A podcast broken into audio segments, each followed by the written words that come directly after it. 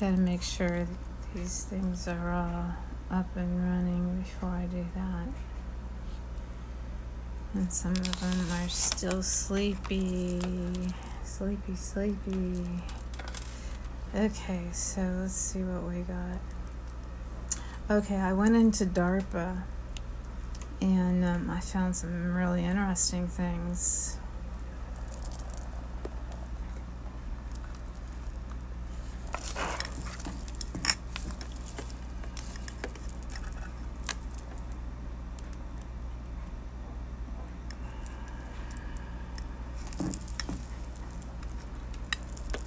It's kind of like what uh, Celeste said.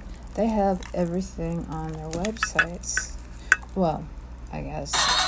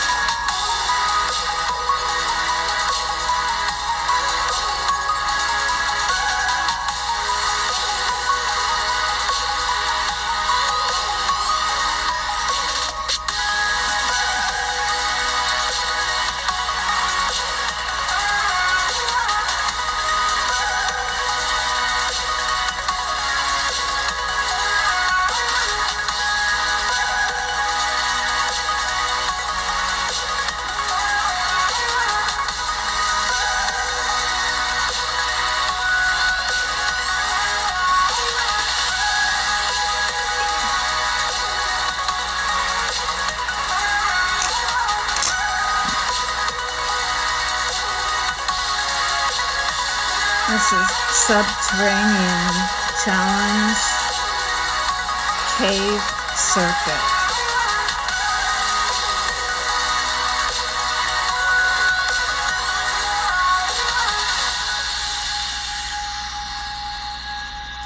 Subterranean Challenge Cave Circuit.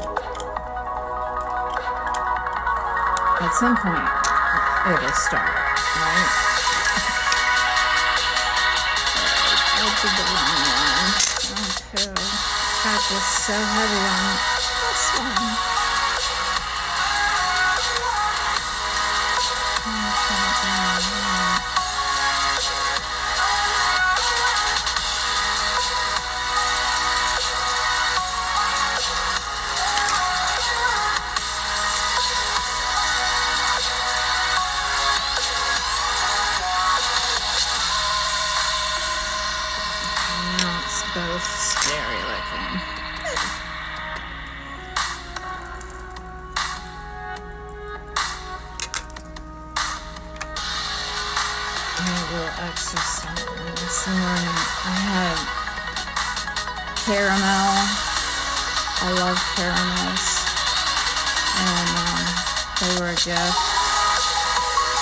Thought, well, let me just see how smooth it is how smooth the caramel is. It was so smooth. And I said, was it really smooth as I thought? And I said, let me try another one. So I'm sick. Didn't, I can't eat that stuff. It's so good though.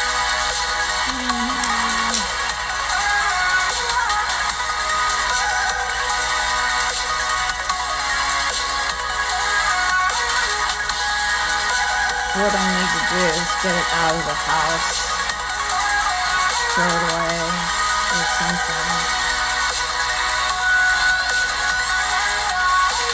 I have two meetings today, with one with um, David and one with um, Abby. I can't forget so I'm gonna write it down.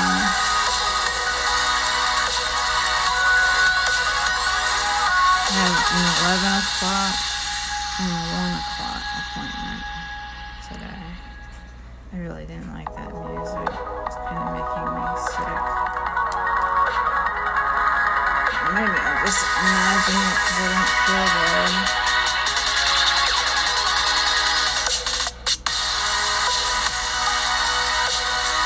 Tell you a little secret for those of you who like jewelry. Um, at least on some channels. I don't know about the magazines, but they generally put out the things that they can't sell. And then they jack price up during Christmas. If you're into jewelry, don't buy it during Christmas. Because you're gonna get something substant, you know, sub quality and way more expensive than it should be. But they have um, like gem shows um, around June. Well, one is at May and one is in July. And it could be in June. Sometimes they change it. The gem shows, you can get some really good deals. For sure. For. Okay, you know what I'm going to do? I'm going to move this forward if this keeps this up.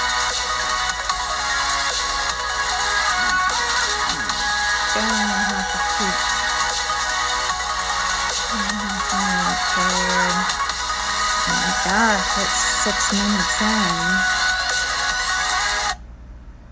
It's six minutes in, and that's all it was. It's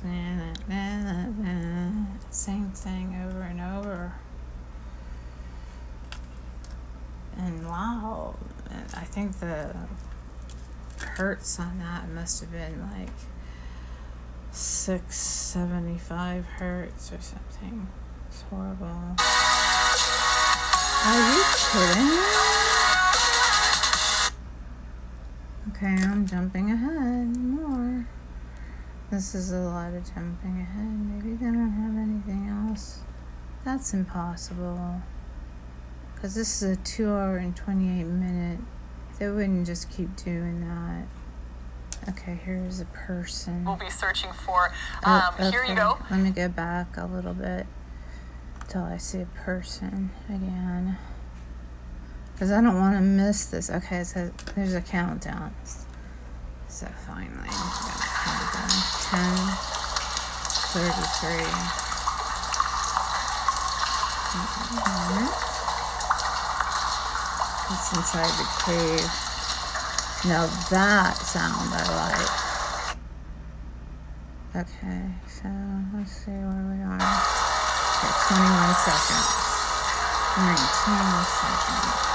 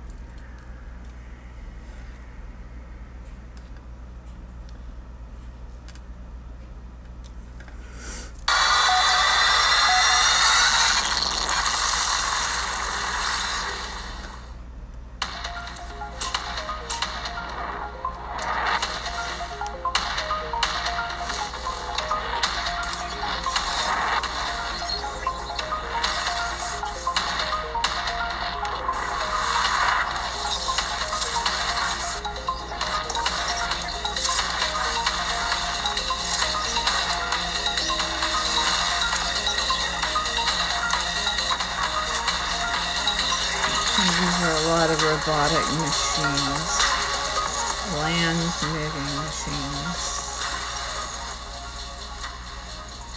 Welcome to DARPA's Subterranean Challenge, the Cave Circuit. I'm your host, Cameron Irwin, and alongside of me, two of the hardest working people in robotics, especially in the last few months. This, of course, is Dr. Timothy Chung, the program manager. He's going to be all the way to my left. And then we have Angela Maio, who is our virtual competition lead.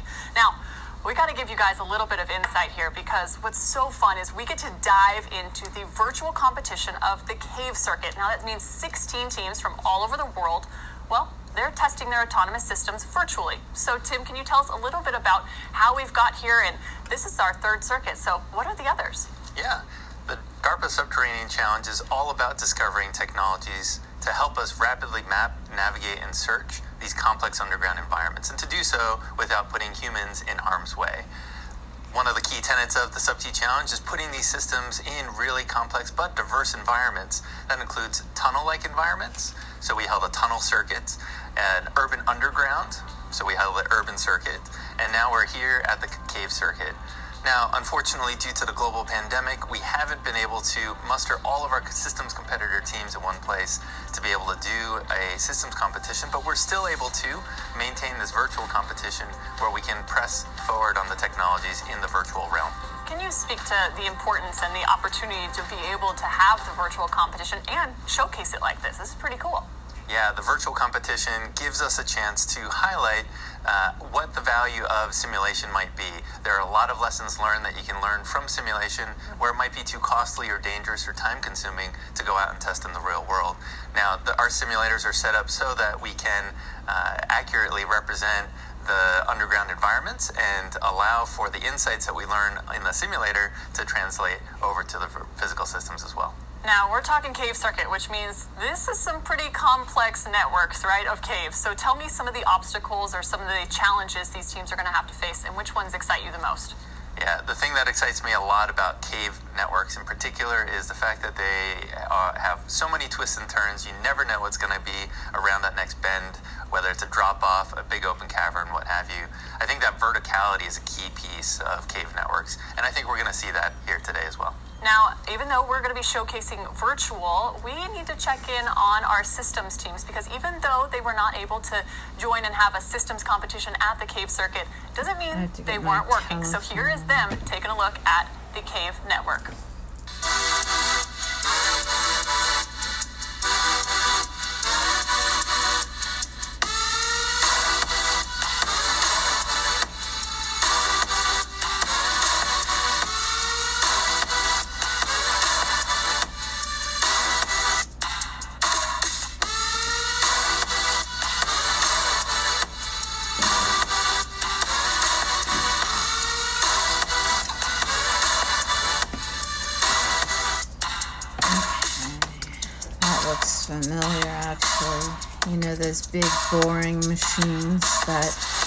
Actually are so hot that they make the uh, circumference like glass.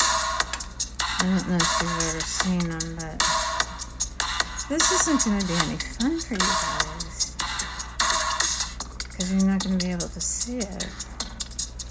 You know what? That's true. I didn't know it was going to be. See, this is all subterranean what they do. But I have some good news. I found this device last night where um, it magnifies the little picture that you have on here so you can see it like really big. So I went ahead and I ordered one of those um, in the meantime, we're going to go to the black cube. hey, you gotta just roll with the punches, you know? And this guy's pretty good, so I think he, I think he's pretty good on this. I don't know, we'll see. Uh, I'm just gonna put X on that one. Okay, it's just it's another nice day here in Southern California, and it made me want to spend some time here with Mother Nature. A mother goddess is a personification of motherhood and is usually equated with the earth or the natural world, sometimes referred to as Mother Earth or as the Earth Mother. The concept is complementary to a sky father or father sky, which I touched on in my last video and we'll leave a link in the description in case you missed it. In Theosophy, the Earth Goddess is called the planetary logos of Earth. She is sometimes identified with the triple goddess who takes the form of maiden, mother, and crone archetypes. She's described as Mother Earth, Mother Nature, associated with the full moon and Venus, the earth, and the sea. Sometimes called Gaia, Carl Jung suggested that the archetypal mother was a part of the collective unconscious of all humans and a doorway to the unseen. The Upper Paleolithic Venus figurines have been sometimes explained as depictions of an earth goddess, and in Norse mythology, Frigg or Freya is described as the wife of the god Odin and where we get the name for Friday from. Friday is also a day of congregational prayer in Islam, which is performed just after noon, replacing the second of the usual five daily obligatory prayers. The Islamic prophet Muhammad is quoted as saying, The best day the sun rises over is Friday. On it, Allah created Adam. On it, he was made to enter paradise. On it, he was expelled from it. And the last hour will take place on no other day than Friday. For Shiites, historically, their clergy discouraged Shiites from attending Friday prayers. According to them, communal Friday prayers with a sermon were wrong and were not to be performed until the return of their 12th Imam. However, some modernist Imams demanded that Shiites should observe these Friday prayers in an effort to bridge the gap with Sunnis and eventually became standard by Ayatollah Khomeini in Iran. Khomeini is the founder of the modern Islamic Republic of Iran and leader of the 1979 Iranian Revolution, which was instigated by the CIA and saw the overthrow of the last Shah of Iran and the end of the 2,500 year old Persian monarchy. While many Iranians will claim that the Shah of Iran was a puppet of Western intelligence agencies, and the revolution was meant to liberate Iran from this covert external influence, I would argue that the deep state entity has infiltrated and influenced all sides. And while they like to bribe, blackmail, and pay off politicians, they prefer totalitarian dictatorships, whether theocratic, which means ruled by religious figures, or communist regimes, where the state owns all property and there's no individual freedoms or rights. The primary difference between Shiite Muslims and Sunni Muslims stems from a split that happened almost 1400 years ago. After Muhammad, the founder of Islam, died in the year 632, and a great dispute arose over who would claim his position as the leader of the new religion. The successor to Muhammad would have powerful influence over society, government, and trade. Some people thought that anyone with qualifications could take over, and they became known as Sunni Muslims. They insisted Muhammad's father in law and friend Abu Bakr should take over. Others believed that only someone from Muhammad's family would be the rightful leader. This camp favored Muhammad's cousin and son in law, Ali, and they became known as Shiite Muslims. In the end, the majority Sunni sect got their way, and Abu Bakr became the first official successor, or caliph, to the Prophet Muhammad. Even so, the Shiites did not recognize him as legitimate and held fast to their conviction about their allegiance to Muhammad's descendants, whom they called the family of the house. Genetically speaking, this original family was composed of redheads and blondes. The Prophet Muhammad himself was a redhead in his youth, and after the age of 40 started dyeing his graying beard with red henna to gain a more youthful appearance. Author Hendrik von Schwerin has stated that, quote, red hair is still honored amongst the Muslims as the Prophet Muhammad himself was reported to have red hair. And this appears true as many people converted to the Islamic faith also dye their hair with red henna in imitation and respect to their Prophet, even though, in most cases, it is obviously not their natural hair color. This image is said to be of an actual red hair from the beard of the Prophet Muhammad, said to have been shaved from Muhammad's face by his barber, Salman, in the presence of Abu Bakr, Ali, and several others. The beard is kept protected in a glass container in the Istanbul Museum in Turkey, with individual red hairs distributed to other mosques and museums around the world. During her lifetime, Aisha, the Prophet's beloved wife, gained the epithet Humaira, a word which has been translated as light or fair, but whose meaning can most accurately be rendered as blonde. Subsequently, she has become known to the Islamic people as Aisha the Blonde. That hmm. said, Ali, a first cousin and son in law of Muhammad, was also renowned for his blonde hair, as were his descendants who founded the Shiite branch of Islam. There appears to have been a blonde, racially Nordic element amongst the leadership of the Arabic people from the very earliest time.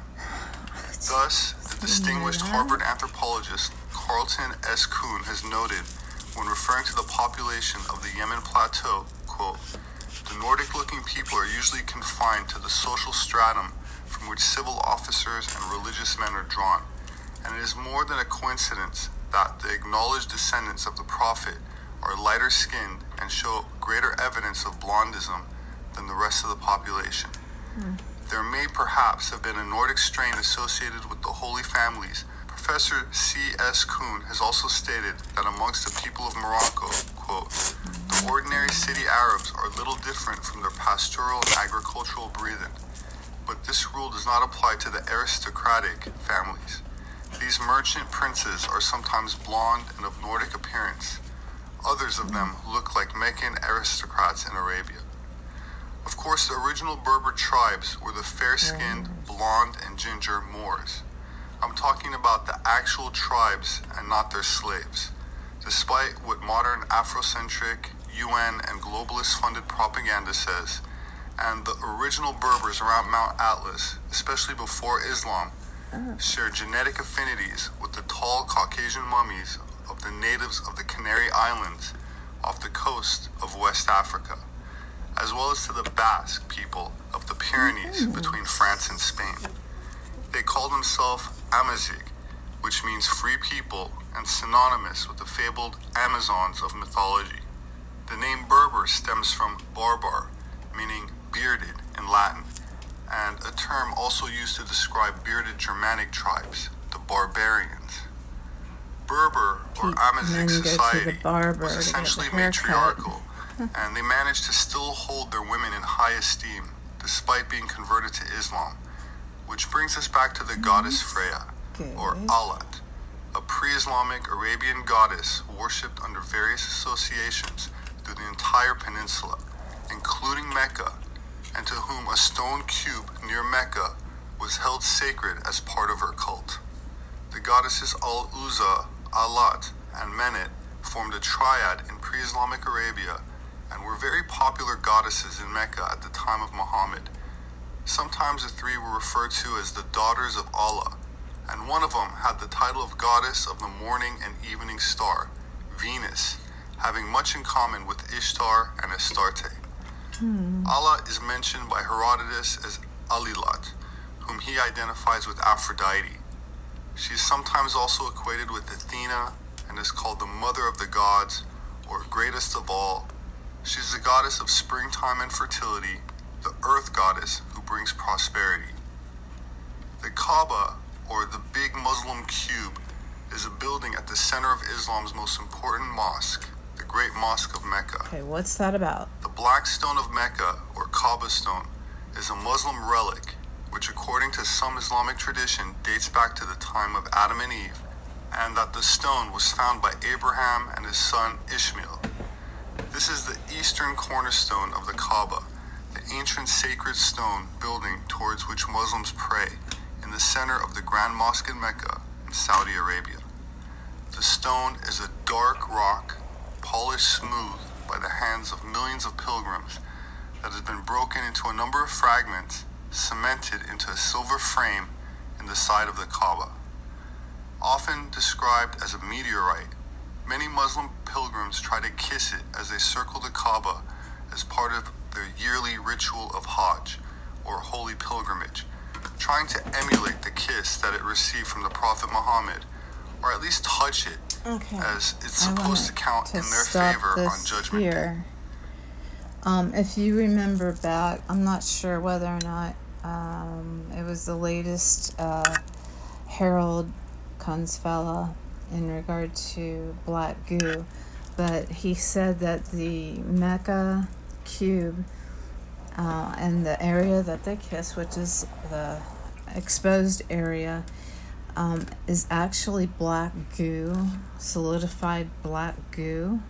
And, um, okay, so that's all I have to say. Some Muslims believe that the stone itself has some supernatural powers and that it fell from the sky during the time of Adam and Eve with the power to cleanse worshippers of their sins by absorbing them into itself. While I personally can't verify if the stone is a meteorite, most anthropologists are aware of the history of stone and especially meteorite worship in pre Islamic Arabia. That said, the original temple at Mecca contained 360 idols used for ritual worship before the Prophet Muhammad was born, with astrotheological significance. In fact, the Kaaba is accurately aligned to the cycles of the moon, which speaks to its pagan origins. Pagan implies polytheism, meaning more than one god, and in ancient times, celestial objects, such as the moon, were venerated as gods or goddesses. The Kaaba is also aligned to the sun at midsummer, as well as to Canopus, a bright star named after a navigator for a king of Sparta. The cube represents Earth in the Pythagorean, Hindu, Egyptian, and Platonic traditions. Mm-hmm. It's even realized as a sacred symbol today by the Freemasons. The earliest reference we have to a mother goddess worshipped as a cube shaped stone is from the Neolithic Anatolia. The ideograms for Kubaba in the Hittite alphabet are a mm-hmm. cube, a double headed axe, a dove, a vase, and a gate, all images of the goddess in Neolithic Europe. Kubaba means hollow vessel or cave, which would still be a supreme image of the goddess. Deities of other cultures known to have been associated with black stones include Aphrodite at Paphos, Cybele in Rome, Astarte in Byblos, and the famous Artemis or Diana of Ephesus, whose most ancient sculpture was, and is said, carved from a black meteorite. These stone statues were brought out during annual processions where ecstatic rites of her worship were conducted in the streets of the city, which involved dancing for extended periods, something that can still be seen in certain Islamic Sufi sects, which dance and enter into trance states. For humans, the most exalted state of love is called ecstasy, union with the beloved. And this ritual, called sama, That's not exists to create the state of divine ecstasy for the That's- dervish. Moving weird. The combination of the sound and the movements is mm-hmm. enough to Dancing. create this state. And the technique has been used in Egypt since the most ancient times. I should just say gyrate or something like that. Because that's not dance. As we know it. It's a Sufi ritual for achieving that divine union and to be in ecstasy for as long as the music lasts. In this divine state, earthly cares are annihilated while the winged spirit soars like pure white egrets before a blazing fire. Almost a thousand years ago, the Sufi Sheikh Abu Madian wrote, It is the method of the saints and the pious. Sound is the key factor. Hypnotic, trance-inducing rhythms invoke the ritual movements, while the Sheikh's words guide the dervish's inner heart through That's ecstatic where you get whirling dervishes. sometimes called Hadra, the state of divine presence. Such gatherings form part of Sama, which is the ritualistic use of sound for an ecstatic session. Abu Madian explains. The folk of Sama are a group of people who completely renounce the material world and devote their hearts to their beloved, irrevocably divorcing the material world. When they hear a teaching, the lights of love are kindled in their hearts, which clothes their external bodies with the onset of ecstasy. In their ecstasy, they occupy the station of the possessed. They become agitated and lose their senses, but they bear no blame. In this way, ecstatic sessions are permissible for them, and their ecstasy becomes a rite and an act of truthfulness, a spiritual method, and a reality. The slower early movements resemble a pulsating heart in its rib cage.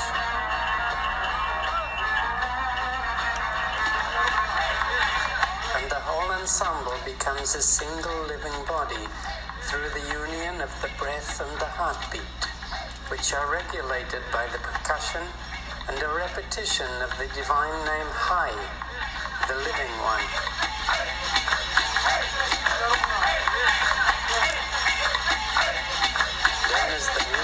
The sacred blood flows freely throughout the entire body. Ecstatic sessions like this are open to everyone.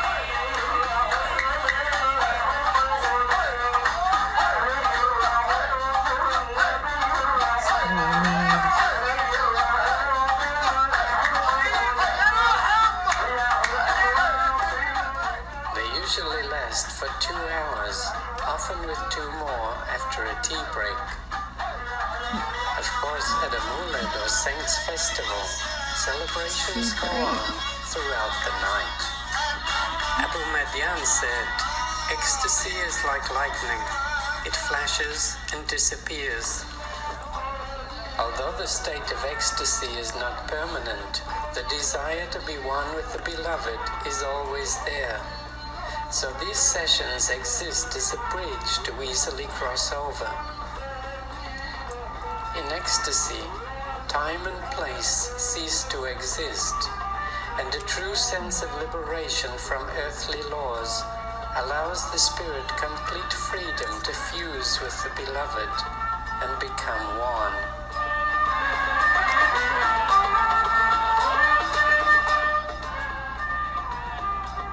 Zikr is a means to discover truth within oneself, and in the words of the great Sheikh Ibn Arabi, the truth is found in ecstasy.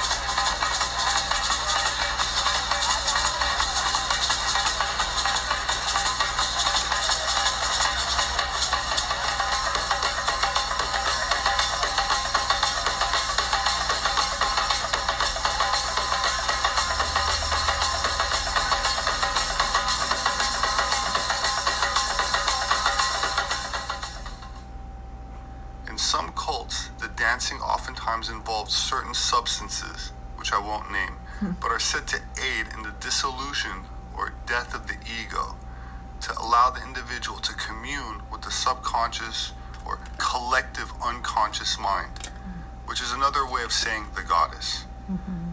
This included activities which anthropologists often label as fertility rites, which means that they became intimate with each other for long, controlled periods of time, stimulating their central nervous systems by engaging in activities that they believe aided in achieving altered states of consciousness, which allegedly transcends the material universe and makes higher knowledge or wisdom available.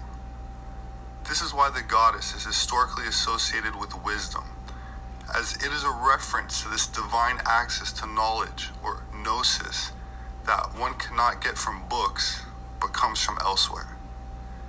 It was Nikola Tesla, the famous inventor who practiced occult techniques of internal transmutation of energy, that once said, quote, My brain is only a receiver. In the universe, there's a core from which we obtain knowledge, strength, and inspiration. I have not penetrated into the secrets of this core, but I know that it exists. The home of the goddess Aphrodite was at Paphos on Cyprus, and various classical writers describe the occult rituals which went on there in her honor, in which a tapered black stone, the object of veneration at her temple, was used.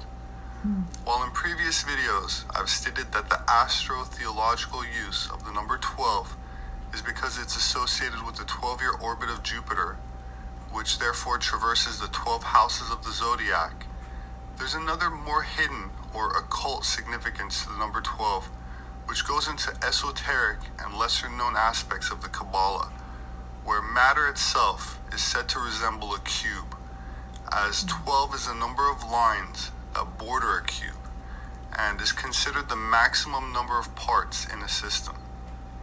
The cube corresponds to the physical realm and material world, and its blackness is symbolic of the mother goddess, as even light is first born from the darkness. 12 represents the borders or supports of the world and all of reality. All of physical reality is constrained and restrained by the 12 lines that mark the edges of the physical world. And 13 is the number that bonds multiplicity back into oneness and is also associated with the lunar cycle and the sacred or secret goddess religion. Incidentally, Kubaba is the name of the only queen on the Sumerian kings list, which states that she reigned for 100 years, and in later times she was worshipped as a Mother Earth goddess in the same role as Phrygian, Greek, Roman Mother Cybele, hmm. who has been connected to Freya. Math was and is an important part of all esoteric philosophies. As Pythagoras famously said, all is number. And it's through a deeper understanding of the sacred geometry of the goddess cube and the occult rituals that mystery cults engaged in that allegedly opened the door to possibilities such as divination, which was banned in the Bible and punishable by death for the commoner, but continued underground throughout the centuries by certain elite up until this day. My name is Robert Sepehr. I'm an anthropologist. My published work is available on Amazon. My books make a great gift. If you'd like to support my work, you can do that through patreon.com. There should be a link in the description section for those who are interested. I appreciate it very much. Thank you. Please hit the like button and subscribe for future updates. As always, I look forward to reading your thoughts, so please leave a comment below. Please have a wonderful Friday, and I hope to see you again soon. Okay, so um, I've listened to a lot of his um, information, and um, he travels the world, and he is a photographer and um, a writer and uh, a historian. I would like to meet him someday just to talk to him about all of the things that he's seen and everything must be outrageous. So that was very cool. I like that. I'm just gonna keep going here um, rather than keep changing these. I'll change them time by time. I'm just terrible about that. Um, okay, another one. Well, this this is again about uh, Tartaria. Okay. I didn't get a lot on the black cube there, so I still have a lot of work to do about the black cube. So here's Tartaria. Another one.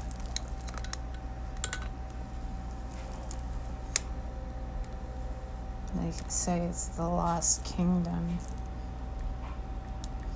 Sure is.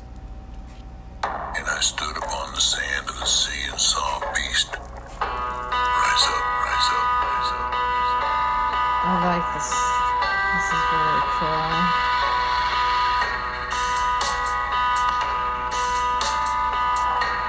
Who is able to make war with him?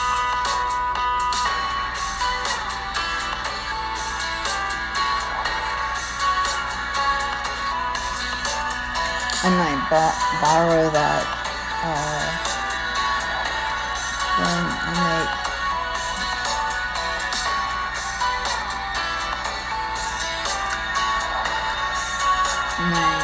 podcasts.